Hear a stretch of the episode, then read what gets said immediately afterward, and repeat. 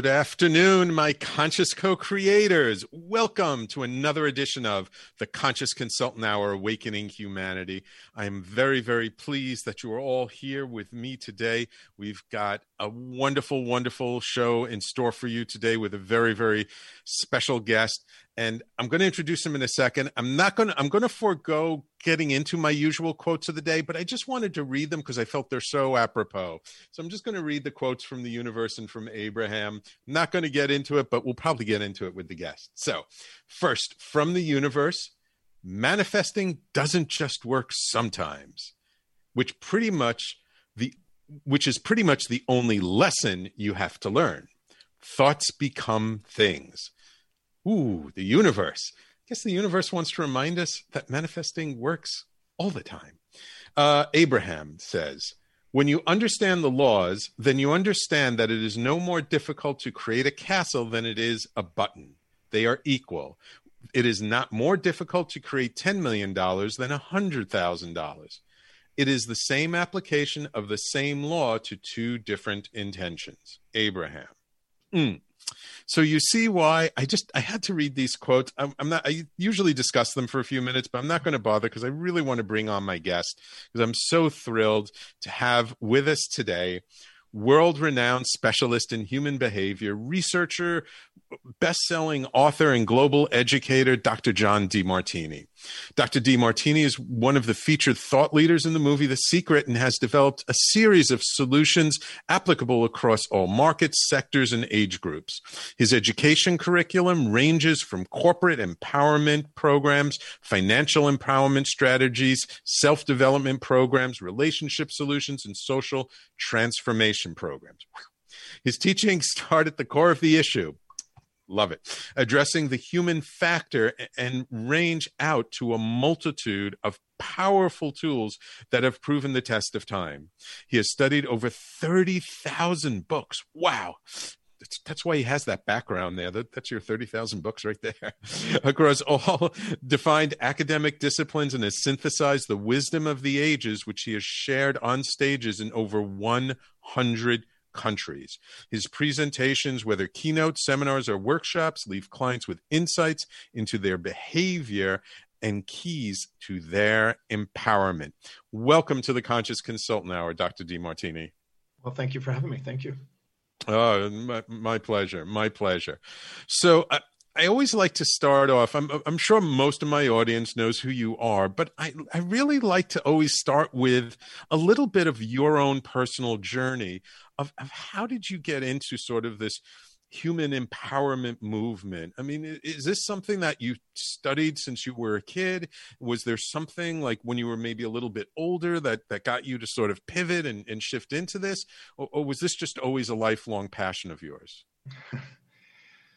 Um, I was uh, told in first grade by my first grade, grade teacher, Mrs. McLaughlin, in front of my mom and dad, that I'm afraid your son is never going to be able to read, never be able to write, never be able to communicate, never mount anything, never go very far in life. I did have a speech problem. I actually started going to speech pathologist when I was a year and a half old. Wow. I did have a deformed arm and leg at the time. Oh. I um, could not read, could not write properly. I wrote backwards and I couldn't spell. I definitely had learning challenges. Gotcha. I made it through elementary school by asking the smartest kid questions, and they would tell me stuff. And if I heard it, I seemed to be able to regurgitate some. Huh. Okay. That worked until I turned 12. When I turned 12, my parents moved from Houston, Texas to Richmond, Texas, in a small little town where there were not a lot of smart kids. It's a low, low socioeconomic, racially uh, divided group. Mm-hmm. I didn't have anybody to ask questions to, and I dropped out of school. So I left home at 13. Really? And I lived on the streets from 13 really to 18. Wow. So I was a street kid. I lived in a bowling alley for a while. I lived in park. I lived all kind of places. Wow. I hitchhiked at age 14 from Houston, Texas to California and down into Mexico to surf. Oh. Because I was decent at surfing. And Texas wasn't the surf capital. Yeah. you had to have a hurricane to surf. Yeah. So I hitchhiked to California. Um, lived there on the in Huntington Beach, California at the time, 1968. Mm-hmm. At 15, I um, made enough money panhandling to go to Hawaii. I lived under a bridge at the Kamehameha Highway at Sunset Beach first, then Ehukai Beach Park under a park bench, which is still there. Wow. I lived in the bathroom when it rained, and I lived in an abandoned car after that that I found. And I kept social climbing until I eventually found a guy that was leaving and wanted to sell his tent for a few bucks. And I lived in a jungle in a tent until I nearly died at age 17. And luckily, found a lady found me in my tent, or I wouldn't be here. And that led me to a little health food store because she tried to get some nutrition in me, and led me to a talk by Paul Bragg. And Paul Bragg, one night, one hour, with his one message, spoke to me in a way I'd never been spoken to before. Uh, and he said that we have a body, we have a mind, and we have a soul. And the body must be directed by the mind, the mind must be guided by the soul in order to maximize who we are. Mm. And that what we think about, what we visualize, what we affirm, what we feel, and what we think about and act on does make a difference. Our thoughts do become things. Mm. And if you take command of those, you can change your life. And you want to set goals for yourself, your family, your community, your city, your state, your nation, your world, and beyond to 120 years. Nobody ever talked to like that. And then he took us through a guided imagery meditation experience. And in that meditation, I saw me standing on a balcony in front of a million people speaking. Hmm. Probably some sort of dissociative identity disorder. but um, I was there with tears in my eyes, and it was so real that that vision became the vision that's now painted by Andrew Tischler, who's a famous painter, and is a giant mural in my office of me speaking in front of a million people with every major iconic building from every major city around the world in the background. Wow. So I had a dream that night. I met Paul Bragg at age 17, which uh-huh. is 48 years and two weeks ago. Wow. Uh, to overcome my learning problems, learn how to speech speak properly, uh, properly, mm-hmm. learn how to read, and mm-hmm. that was the first night I thought maybe I could someday become intelligent. Mm. So I had a hmm. dream to become intelligent, an intelligent represented teacher. And that was the night I started a, a new trajectory in my life and tried to overcome my learning problems, which was not an easy project. Sure. I, I had to go back and take a GED. I had to go and there's a lot of things I had to do, and I kept failing. Uh. Luckily, my mother, who said something to me, turned it into my favor.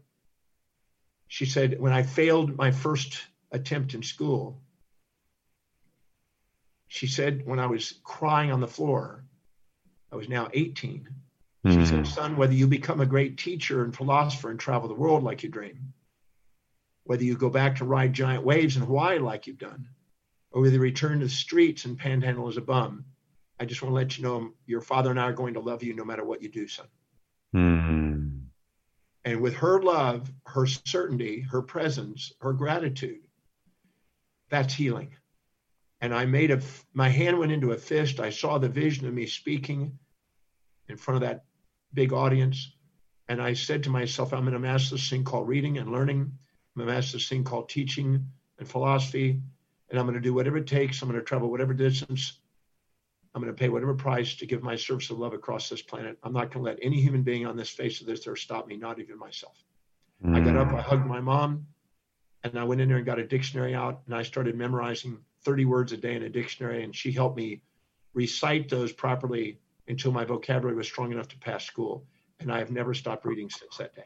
Wow. Wow. That's amazing. That's amazing. You know, I, thank you so much for kind of sharing that very human story because it's so easy for us when we see somebody like yourself who's successful, who's affecting millions of people's of lives around the planet, that we we tend not to really know the story of the struggle of of what it was that you went through to become who you are today.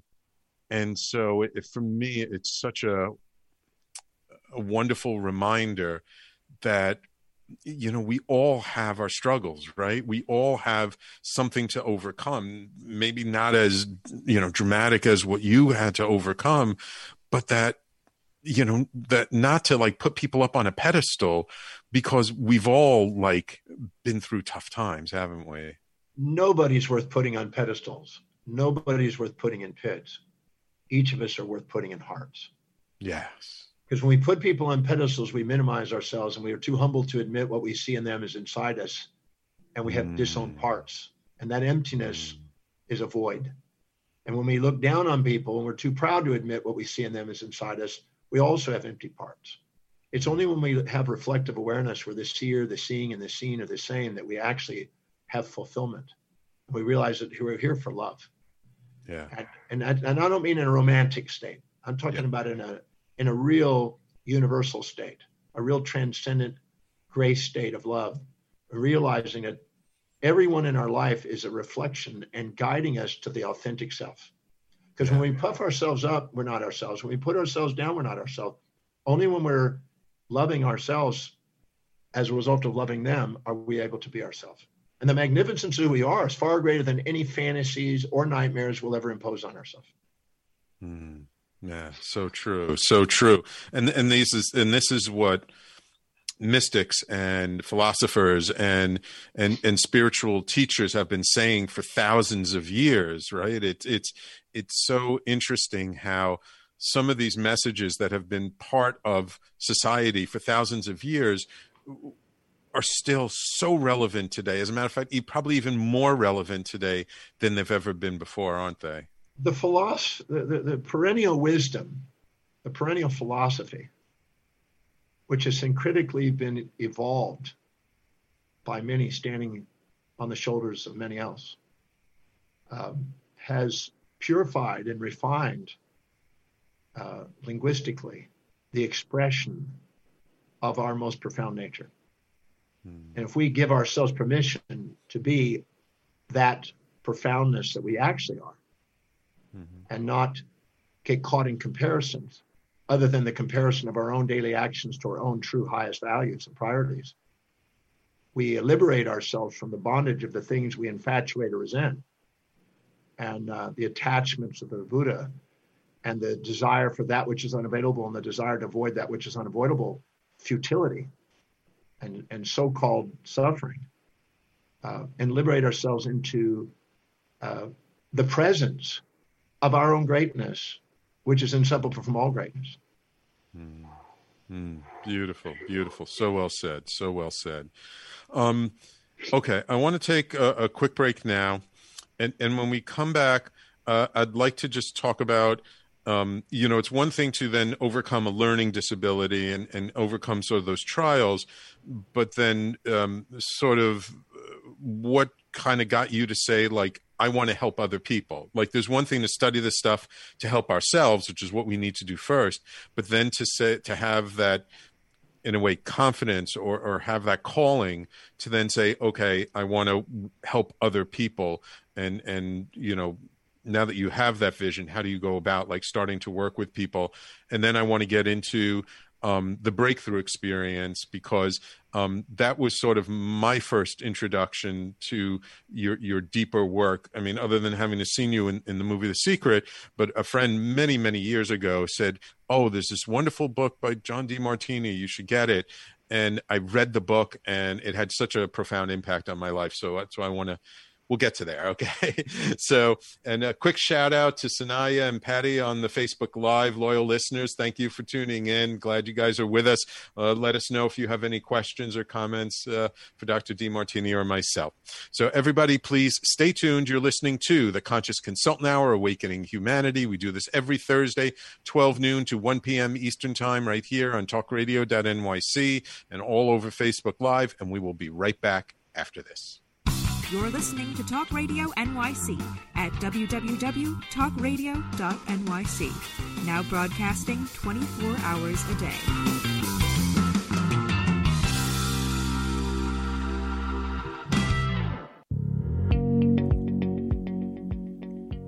Do you love or are you intrigued about New York City and its neighborhoods? I'm Jeff Goodman, host of Rediscovering New York a weekly show that showcases New York's history and its extraordinary neighborhoods. Every Tuesday live at 7 p.m., we focus on a particular neighborhood and explore its history, its vibe, its feel, and its energy. Tune in live every Tuesday at 7 p.m. on talkradio.nyc. Hey, all you listeners, looking to boost your business? Why not advertise on Talk Radio NYC with very reasonable rates? Interested? Simply send us a message on our website, talkradio.nyc.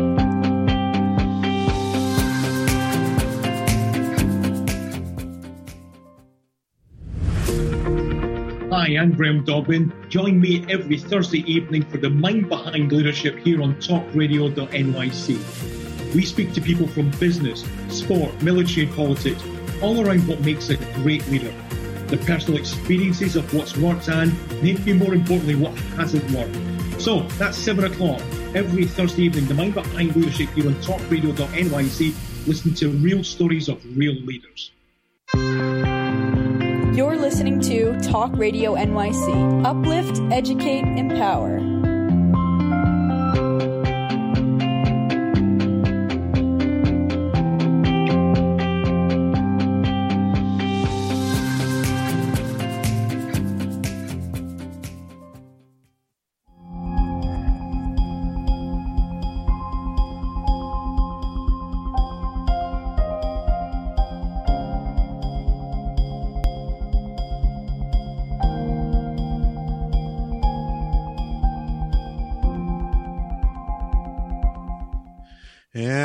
Welcome back to the Conscious Consultant Hour Awakening Humanity. We're speaking this hour with Dr. John Demartini.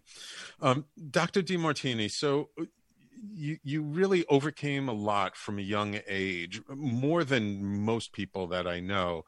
Um, and, and, and you had this, this turning point, this vision of, of, of speaking to millions of people around the world. And, and then you started to, to, work on your uh, uh, learning challenges and, and learn to read and write and, and really uh, uh become, uh, for lack of a better term, just more functional in society. What had you saying, like, at what point did you say, like, okay, I'm good now, let me help other people? Well, when I first started uh, reading the dictionary, and memorizing 30 words a day as my vocabulary was growing and my mom tested me on the words each night. I started to eventually pass the classes. Right. Which was was exhilarating. Everybody else took them for granted. I, I it meant a lot to me because mm-hmm. I was told I would never do that. Mm-hmm. Shortly after that, I was living in the library when I wasn't in class and I was trying to increase my vocabulary every day and read as many books. I kind of had a goal to read that library. And uh, a lady came up to me, and I was doing yoga in between. Every once in a while, I'd just go behind the bookshelves and just do some yoga. I had a little mat kind of thing, little uh, cloth. Uh-huh. And this 375 pound Afro American woman saw me back there, and she asked me if I could teach her yoga. Really? He was a lovely spirit, but could not bend over to touch her navel, I think. but she was lovely, and that was the first student I ever had. Wow. And it meant a lot that somebody would even ask me for information. Right. And I loved that. Mm-hmm. Then I was meditating outside in the sun, practicing meditating in 100 degree weather to imagine myself in ice to not sweat, see if I could overcome my perception. Huh. And a Persian gentleman from Iran asked me to teach him meditation. That was my second student. Wow. And by the way, that was 48 years ago, and he's still a student. Oh, wonderful. And went on to be a doctor also. Uh, then I was in the library one time, and about 16 or 17 students came in and saw me preparing for an algebra test and asked if they could study with me. Huh. And that was amazing to finally have people ask me to help them. Hmm. And because that was unimagined hmm. initially. And um, so I was now studying, I think, harder than most of the other students. Like some of them wanted to party and wanted to do things. They just wanted to cram for a test. I wanted to know. Right. And so I was starting to excel. And I started tutoring them on math, which helped me. Hmm. So I learned that the more I helped others with it, the more I learned. So I Right. I had a narcissistic motive and an altruistic motive. I wanted to learn, and it was helping me learn, and it was helping them. So I was getting the fulfillment of watching that combination, that equanimity within me and equity between them and me. When I finished the first two years, and I went on to University of Houston, I used to do meditation under the trees and read, and do yoga under the trees outdoors. And people were fascinated by this. This is 1970, Hmm. early 70s. Yeah. So they would gather around and start asking me questions. And they would see me meditate. And that was not as common in those days. And so they would gather. And I would have, on average, about 100 to 150 students every day under the trees. And sometimes it was 12 to 400 every day. And they would gather and ask questions. And I would make it a point, if I didn't know, I would find out and I will have that answer tomorrow. And I use that as a catalyst for me to expand my horizons. And I also had a dream to study universal laws. And so I wanted to know what that was. And it led me to the study of the disciplines. And I made a list of every known discipline that you could study. And I realized that an average PhD was about 100 textbooks on each one. So I made a commitment to read 100 textbooks on every known discipline. Wow. So that was a way of having a polymathic awareness, because I wanted to make sure that the information I was sharing was the was the most fundamental, most true information I could get my hands on. So if I saw that the same principles are applied in every discipline, then I have a higher probability of knowing that those principles are solid because you have hundreds of different experts leading to that realization. That didn't guarantee it, but it just increased the probability. Right. I wanted to build a foundation of knowledge that I could stand the test of time on. And I wanted to uh, read the greatest classics of the greatest minds of the greatest fields and the originators of the fields that I could, Hmm. because I found that that was it helped me build a foundation. It helped them build a foundation. So it just kept growing. By the time I went on to professional school, I was teaching seven nights a week, every night. I was getting up at two in the morning, doing meditation till two thirty, speed reading. By then, I was speed reading four to seven books in the morning before six thirty, and then I would go jogging, come back, shower, go to school, go to clinic, walk across at seven o'clock, start teaching seven to ten p.m. Go to bed at ten, get back up at two. I slept four hours a day for thirty-five years, and just read. So I, I kept a disciplined pattern, uh, and each each day I had different topics based on what I read that morning, because I learned that the faster I give out information from what went in, the le- the less time between input and output, the more the retention. Oh, interesting. I found out that if I grabbed information in and sped read information, I also learned that I had conscious awareness and had unconscious memory, and that if I was asked questions that would have ask out information that I didn't know I know, I would then find out I knew it. So I, I, I pushed myself to uh, put deadlines on myself to find out what I was able to do. And, and I started studying dentistry on oncology and medicine and chiropractic and, and many fields. I started doing them at the same time. And it, it pushed me to, to get more out of myself, to give more. And I've, I haven't stopped. I, I've already done 350 speeches this year, and I, I intended, you know, I do them every day, sometimes six Wow. podcasts a day. And Wow. I'm right in the middle of a seminar, as you know, I'm in the training program right now, and I just took a little break as my daughter's doing some of the practical, and then I'll come back to it. Thank you. Well, thank you for taking the time out of that. I really appreciate it. Um, at what point did you feel that your work started to reach a more a, a, a broader audience or a more uh, mainstream kind of audience? Because you've been kind of in the public eye now for quite a long time. You know, uh, by the time I was in the professional school, I was lecturing around the, the community, doing programs at health food stores. Wherever two or more gathered, I would talk. Yeah. I did I did elevator seminars. I did restaurant seminars. I, anyone who would listen, I would speak. Yeah. But um, I started getting more and more opportunities to speak outside my own place. Uh, And um, when I actually opened up my practice, I I started doing classes every night, hmm. and I just continued that. And I started to uh, do radio, and I started doing TV. I had my own TV show when I was 27, Hmm. and I and they allowed me to compete with Dr. Red Duke in Houston, Texas, on healthcare.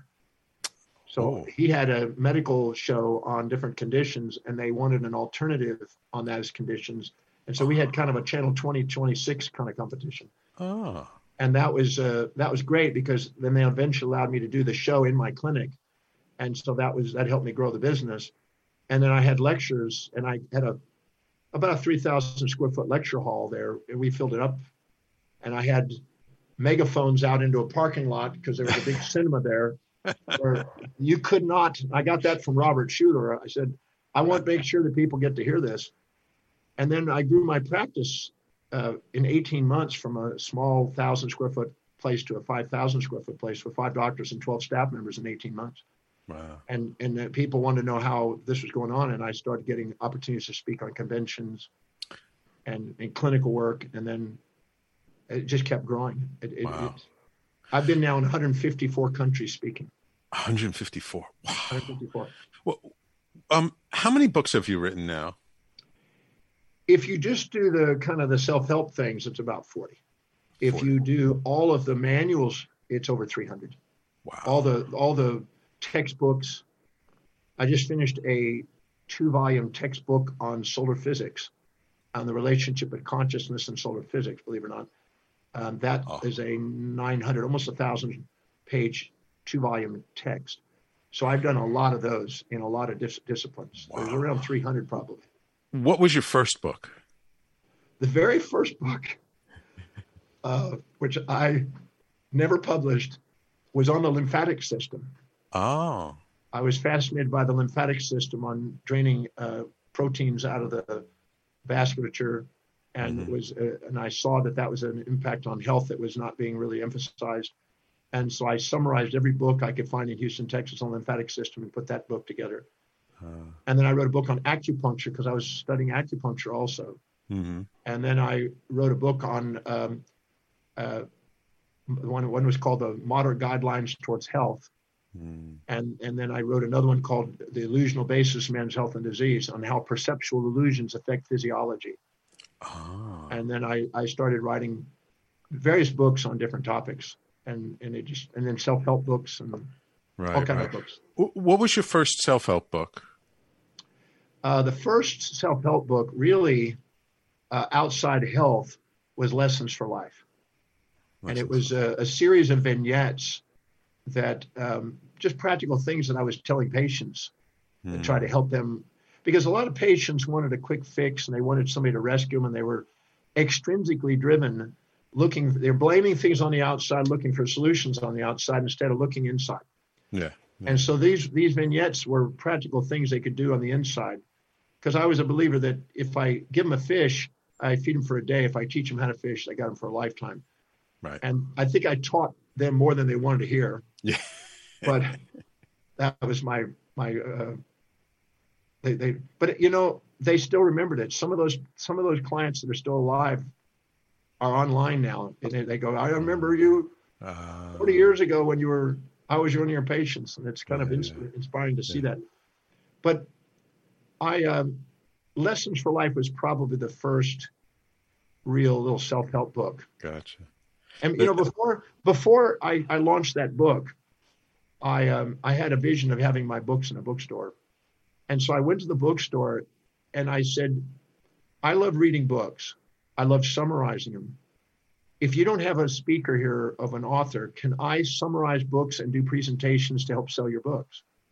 Oh. And they go, okay, I got we got no speaker. We got a place there. We'll announce it and see what happens. And I think we had the first time I did it, we had like 17 or 20 people gather around, and I sold 17 books. They, they go, cool. I sold them all books. and it wasn't my book. Yeah, yeah, yeah. It was, a book I just read. Mhm. And so they asked me to keep doing that because I was pushing, Ah. promoting books. They were making a bigger deal out of it. And Yeah. that spread across uh, uh, Walden's bookstores and Dalton's bookstores. Ah, Dalton. Dalton. Yeah, Dalton. Yeah. And so they they let me do that all over the place. Dalton led said, "Well, this guy will sell your books. Let this guy speak." Mm. But I was gathering names. I Mhm. was ele- elevating my knowledge. I was practicing my speaking. I had Mhm. a double win out of it. Yeah. And then when I had my books, then they would take it, and I could get make sure my books would get there. Yeah. So that was that was the way I I opened that doorway. Cool, cool. I, it, it, it, I'm so glad to hear it because I actually just published my very first book uh, in November, and and kind of like your lessons for life, it's a, a, a culmination of my blog that's like a bunch of vignettes of just different perspectives and different thoughts. So Yeah. starting off the same way. Uh, one of my loyal listeners, Patty, on the Facebook Live asks, which one of your books should she read to start off? Well, I don't want her to should. I don't want to should her. I, I want her to let her heart be the guide and what she Okay. would love to read. But uh, some people read the breakthrough experience. Some people read inspired destiny. Some people read the values factor. Mm. Um, that's, in fact, today I just found out that the the breakthrough experience in Lithuania is number one book, which I Oh, thought really? yeah, after all these years, it's just surfaced there. Wow. And it's gone in Turkey this this month, and it's doing well in Turkey and also Lithuania. Great. Okay, that makes a great segue. We're going to take a quick break, and when we come back, I want to dive into the breakthrough experience because it definitely touched my heart, and I just think it's a great book to talk about, given everything that's going on today. Okay, so everybody, please stay tuned. You're listening to the Conscious Consultant Hour, Awakening Humanity, and we'll be right back after this. You're listening to Talk Radio NYC. Uplift, educate, empower.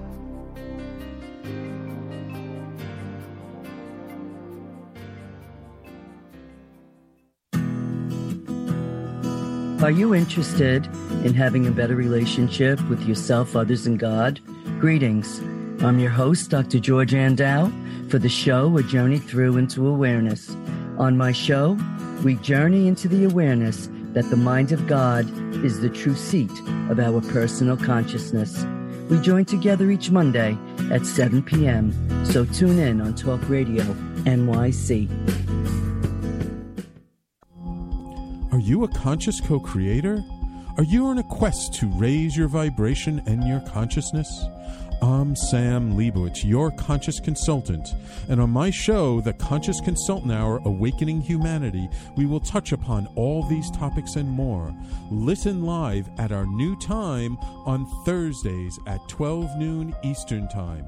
That's The Conscious Consultant Hour Awakening Humanity, Thursdays 12 noon on talkradio.nyc.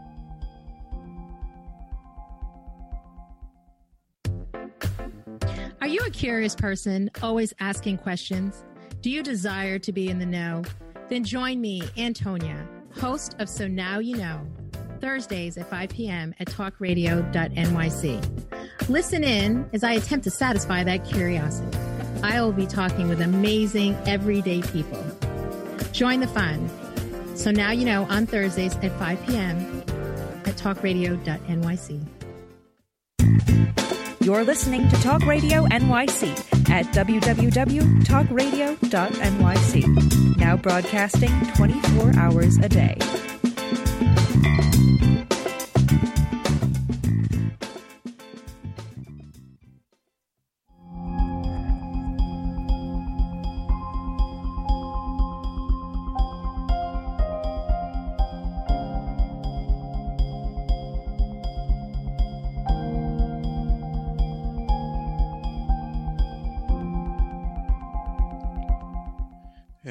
Welcome back to the Conscious Consultant Hour, Awakening Humanity. We're speaking this hour with Dr. John Demartini, uh, a human potential expert, I'll call him.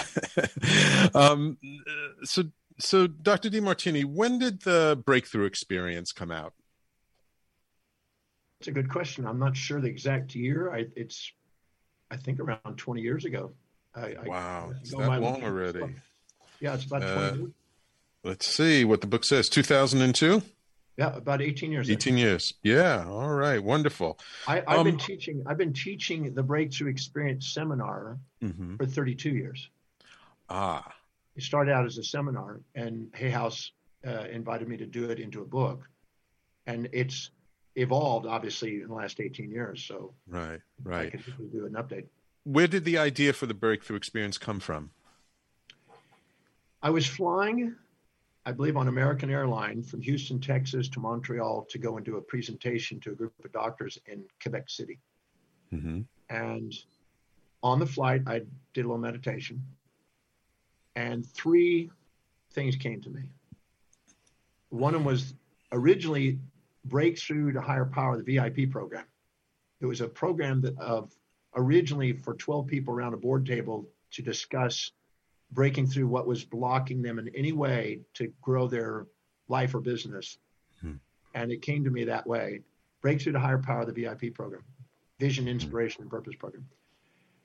And it, it also said uh, within the tiny uh, seed lies the mighty oak, an idea whose time has come. And I wrote that down on a Jack Boland's uh, gold journal, if you remember those Ah, yeah. and uh, and I also got two other things, two other programs, and I wrote it down and I said, okay. And when I got to Quebec, I said I just got a real inspirational thing. Whenever I get a tear of inspiration, I follow it. So I'm launching a program, and I called it the Breakthrough to Higher Power program. Within a short period of time, people spontaneously kept calling it the Breakthrough Experience because it was an experiential, Ah, and that's what they kept calling it, that breakthrough Okay. experience. And it took a life of its own because of that. And I've now done it 1,115 times in 66 countries, that particular program. wow. And- and you- 100,000 people ended up. You're still you're still doing it today? I still do it today. I love it. Oh, I get wonderful. to do one. I get to do one next week, and also the following week in London. oh, on, the, wow. on the 19th and 20th will be the last one for the year um, in London. But I do Okay. usually around up until COVID, I was doing around 43 to 45 of those a year in between all the other programs I do. I have 76 courses that I teach, but that's Oh, wow. that's the that's the entry level. Ah, okay, okay, okay. So, for me, when I went through it, and, it's been years, so I, I have to, I, I really want to go through this again. Uh, but the process itself, I thought was so beautiful about how, um, and it and it's something like I've even worked with with some of my own clients of like when there's loss involved. And and uh, like just as an example uh, uh, a year and a half ago my mom passed who was 99 and a half. So and then we kind of knew it was coming so it, it wasn't a very traumatic experience. But this idea that somebody's energy is in our lives whether they're physically in our lives or not i found that to be so helpful for people to get over the trauma of loss. Um, how, how did that kind of synthesize for you? Where did it, this idea that we can find somebody's energy in our life, whether they're still with us or not? This is going to be an interesting answer. Okay, good. When I left to go to California at 14, uh huh. this is the 60s, right? Right. So I get to Huntington Beach, California. I'm on the beach at 5 p.m. I'm on the tip of my surfboard looking out at the waves about to go out. Mm-hmm. And over my left shoulder, a strawberry blonde, 27 year old gorgeous woman came up to me and said, Are you a runaway? And I said, Well, not exactly.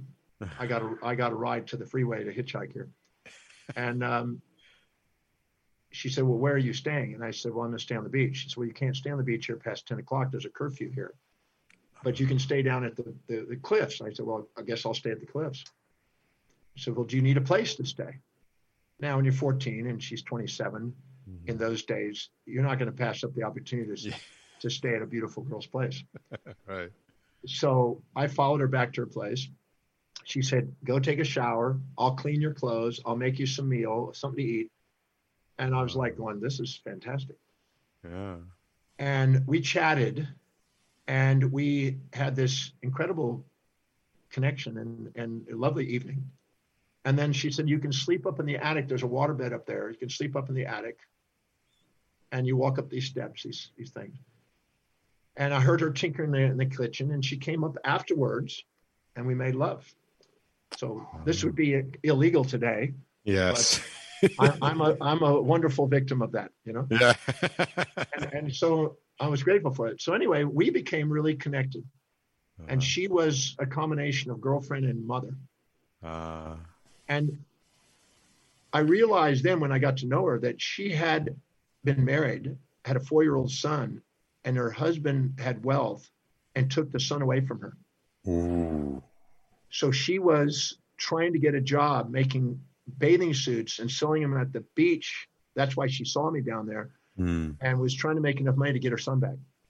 Ah. Now, what I figured at the time, which I put two and two together somehow, Mhm. her husband's age plus her son's age, if you put them together and divide by two, that was my age. If you took my Oh, mother's age and my average girlfriend's age and put them together and divide by two, that was her age. Oh. So she was playing the role of a girlfriend and mom. I was playing the role of a son and husband. And so we were making love as, as a couple, but also she was taking care of me as a, as a kid. Mm-hmm. So when I realized that as a girlfriend, I realized, wow, it's nothing's missing. I've got a new form.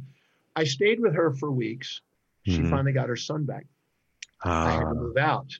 Ah. When I moved out, I went to the Golden uh, Bear, which is a nightclub, and I slept on a pallet behind the, the building. Mhm. And BB King was playing.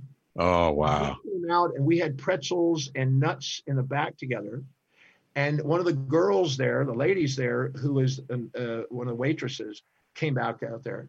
And they were my parents' age. And they were taking care of me in the back and keeping on me, making sure I was fed.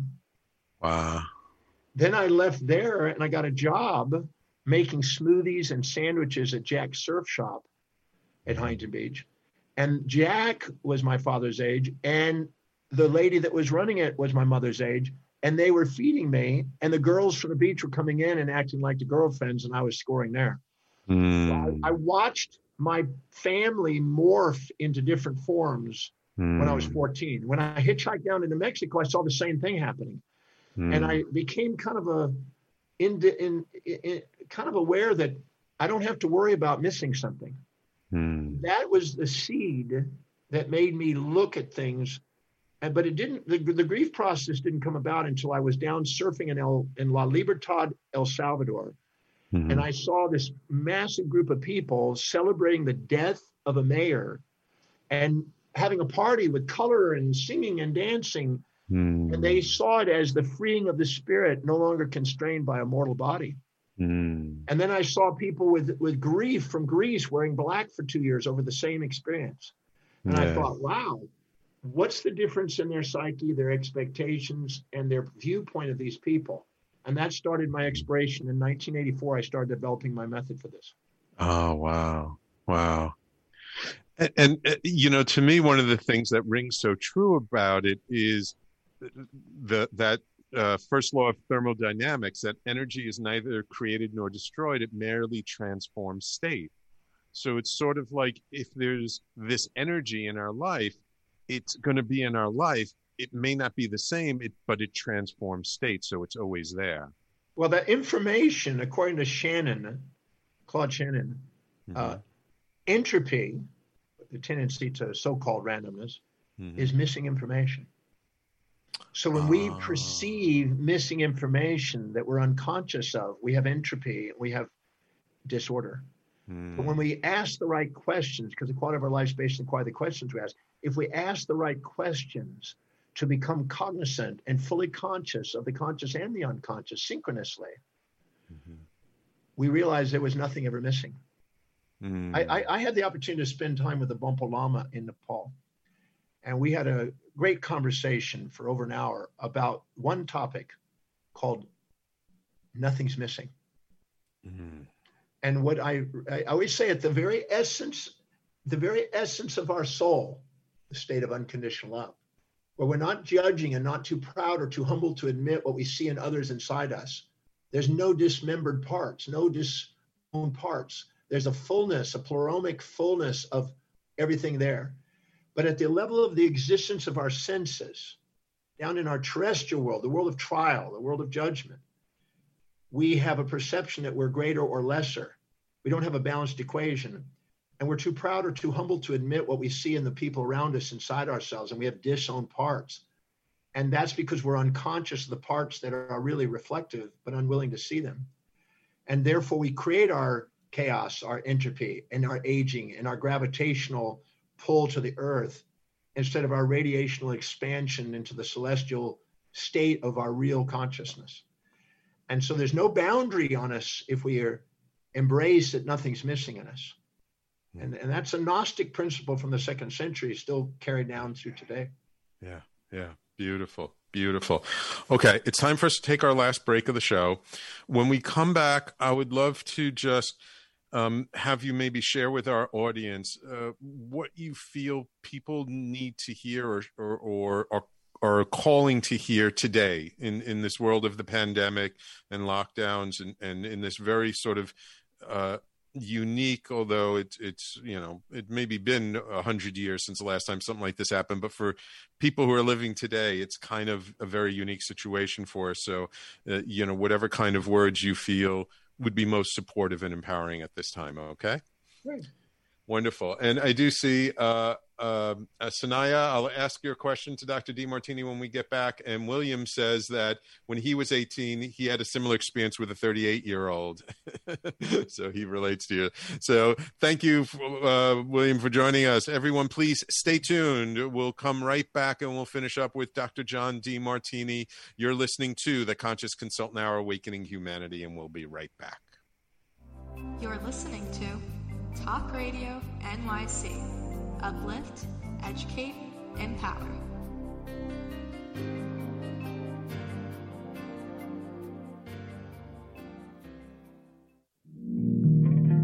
Are you a small business trying to navigate the COVID 19 related employment laws? Hello, I'm Eric Sauver, employment law business law attorney and host of the new radio show Employment Law Today. On my show, we'll have guests to discuss the common employment law challenges business owners are facing during these trying times.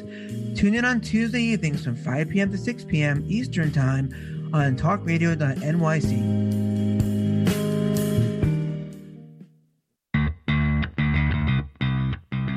Are you a business owner? Do you want to be a business owner? Do you work with business owners? Hi, I'm Stephen Fry, your small and medium sized business or SMB guy, and I'm the host of the new show, Always Friday. While I love to have fun on my show, we take those Friday feelings of freedom and clarity to discuss popular topics on the minds of SMBs today. Please join me and my various special guests on Friday at 11 a.m. on talkradio.nyc.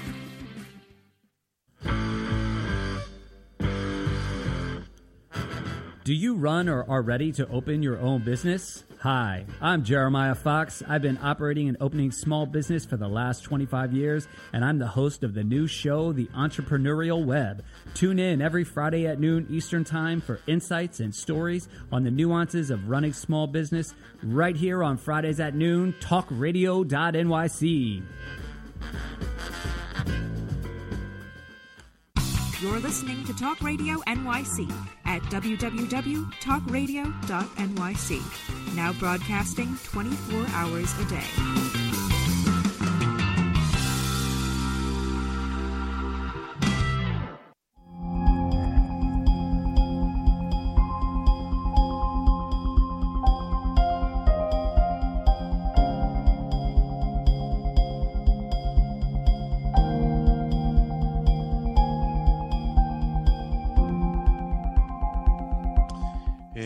Welcome back to the Conscious Consultant Hour Awakening Humanity. We've been speaking this hour with Dr. Demartini. Uh, Dr. Demartini, we just have a few minutes left. I-, I would love if you would be open to kind of just what inspiration comes through you uh, to share with our audience today. What do you, what comes through you that people really uh, would support them in knowing this in, during this time? Each of us have three things we have governance over our perceptions, our decisions, and our actions. It is not what goes on outside us that really is matters, as much as how we perceive it, what do we decide to do about it, and how we act upon it. We can become victims of our history or we become masters of our destiny based on those perceptions, decisions, and actions. If we ask different questions, we have a different life. Mm-hmm. One of the questions we can ask is how is whatever is happening right now, my current reality, how is it helping me fulfill what's most deeply meaningful and most inspiring, my highest value, my mission for life? If we say it's not, we become a victim. Hmm. If we say how it is, we become fuel with opportunity. So it's not what goes on out there, it's how we perceive it. By asking new questions and holding ourselves accountable to link whatever is happening to what's highest on our value, we waken up our executive center, which is solution oriented. Now, what's interesting is that the perceptions we have, we've had events in our life that we thought are terrible, and then a day, a week, a month, a year, five years later, we find out there's terrific sitting inside there. Yeah. But why have the wisdom of the ages with the aging process when we can ask the question and have the wisdom of the, age, wisdom of the ages without it? Mm-hmm. And also, on a daily basis, ask yourself what is the highest priority action I can do today that will allow me to serve the greatest number of people with the resources I have access to in the most efficient, effective manner? And also, make sure that you don't compare your current reality to a fantasy the way it used to be or the fantasy way you wish it would be. Get grounded on what's actually there and how is it helping you fulfill what's really deeply meaningful to you. When you do that, you'll realize that there is nothing but opportunity and everything is on the way, not in the way.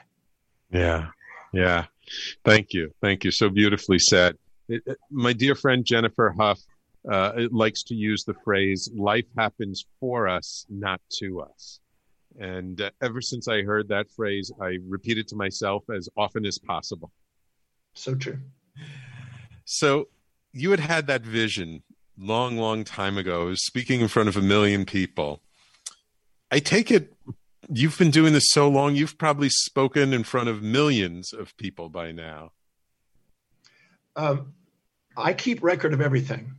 Really? A goal, a real objective that you value, you want a metric mm-hmm. to find out how to refine your actions daily towards that objective. Mm. So every time I do a radio show, a, a podcast, a live seminar, I keep records.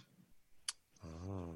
I have a 26 volume gratitude journal that's about well each, some volumes are 800 pages so you can tell you there's a lot to it wow and i keep metrics of every one of those things every breakthrough i do every program i do how many people are attended and i've been blessed to have many shows that have millions of people mm. The biggest one was in russia where literally 150 million people were listening really Wow. I had others in 99 million. I had another one 43 million. This year we've done 250 million already this year, just this year. Wow.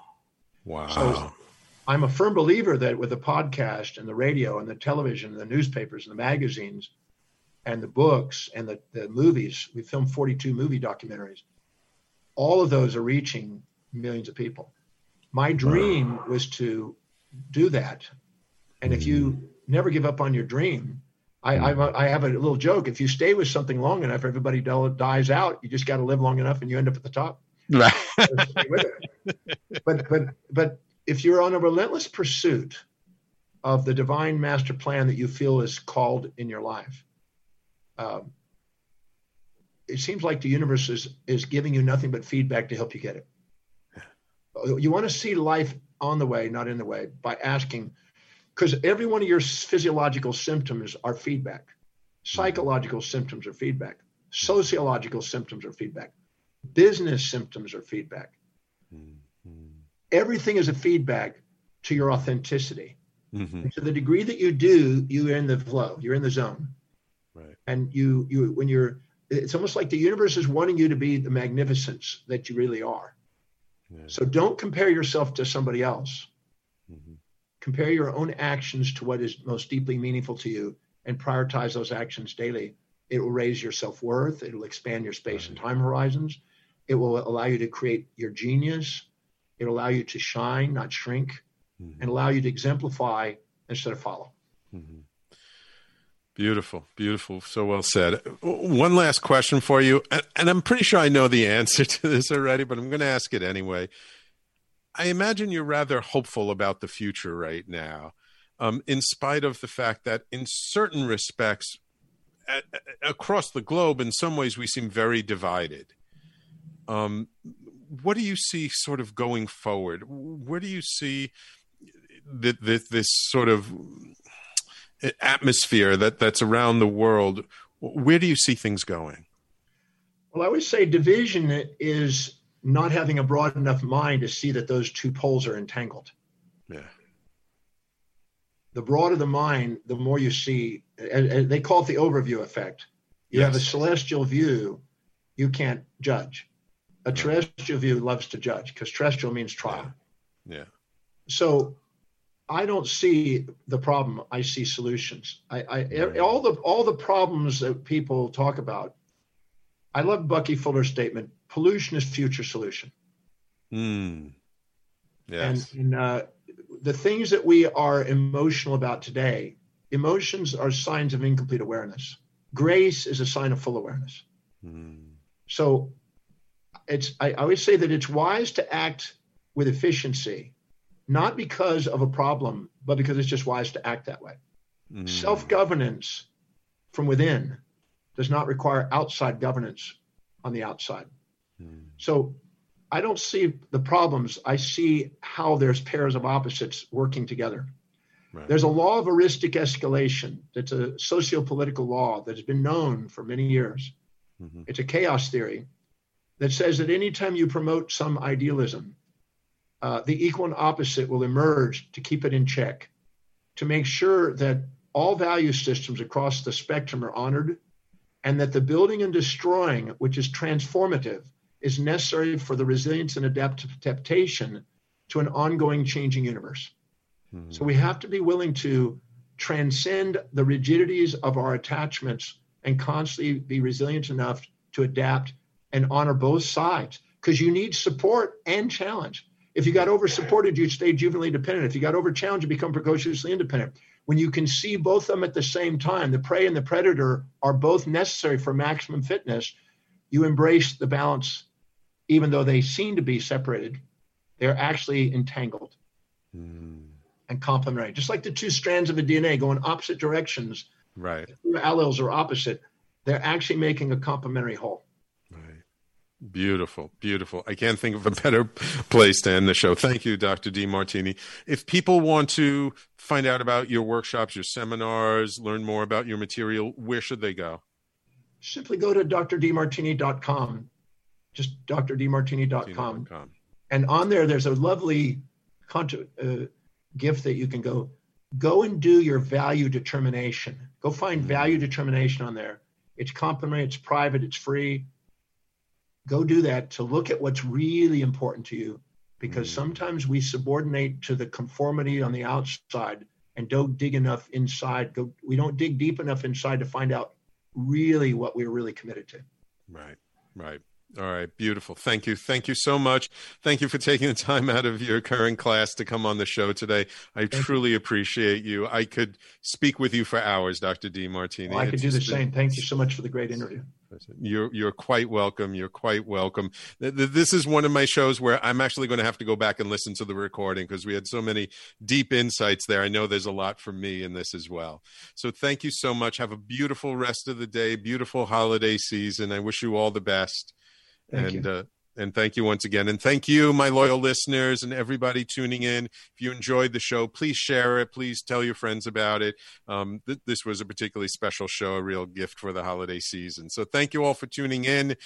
Um, please stay tuned. Coming up next, it's Ken Foster and his show, Voices of Courage, followed later this afternoon by Antonia and her show. So now you know at 5 p.m. Eastern Time, and Graham Dobbin and his show, The Mind Behind Leadership, at 7 p.m. Take care, everybody. We will talk to you next week.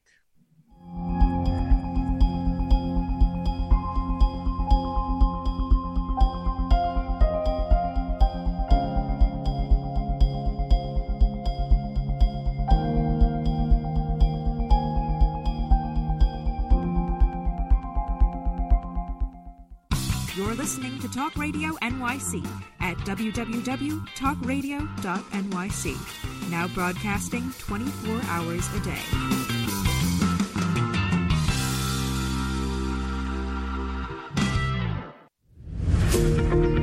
Hi, I'm Graham Dobbin. Join me every Thursday evening for the Mind Behind Leadership here on talkradio.nyc. We speak to people from business, sport, military, and politics, all around what makes a great leader. The personal experiences of what's worked and, maybe more importantly, what hasn't worked. So that's 7 o'clock every Thursday evening, the Mind Behind Leadership here on talkradio.nyc. Listen to real stories of real leaders. Do you love or are you intrigued about New York City and its neighborhoods? I'm Jeff Goodman, host of Rediscovering New York, a weekly show that showcases New York's history and its extraordinary neighborhoods. Every Tuesday live at 7 p.m., we focus on a particular neighborhood and explore its history, its vibe, its feel, and its energy. Tune in live every Tuesday at 7 p.m. on talkradio.nyc. Are you a curious person, always asking questions? Do you desire to be in the know? Then join me, Antonia, host of So Now You Know, Thursdays at 5 p.m. at talkradio.nyc. Listen in as I attempt to satisfy that curiosity. I will be talking with amazing, everyday people. Join the fun. So Now You Know on Thursdays at 5 p.m. at talkradio.nyc. Hey, all you listeners, looking to boost your business? Why not advertise on Talk Radio NYC with very reasonable rates? Interested? Simply send us a message on our website, talkradio.nyc.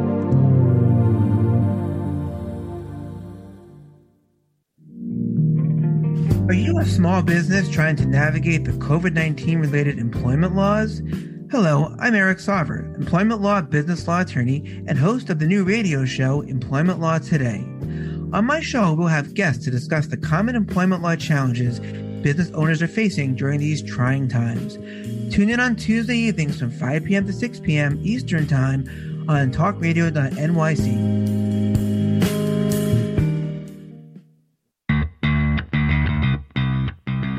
Are you a business owner? Do you want to be a business owner? Do you work with business owners? Hi, I'm Stephen Fry, your small and medium sized business or SMB guy, and I'm the host of the new show, Always Friday.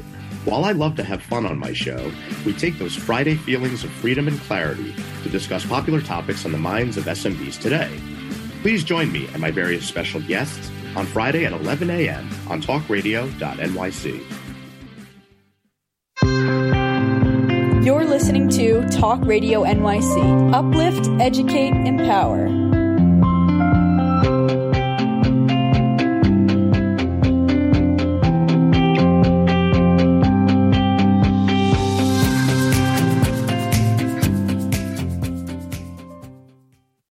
Without the ones like you, who work tirelessly to keep things running, everything would suddenly stop. Hospitals, factories, schools, and power plants, they all depend on you. No matter the weather, emergency, or time of day, you're the ones who get it done. At Grainger, we're here for you with professional grade industrial supplies. Count on real time product availability and fast delivery. Call clickgrainger.com or just stop by. Grainger for the ones who get it done.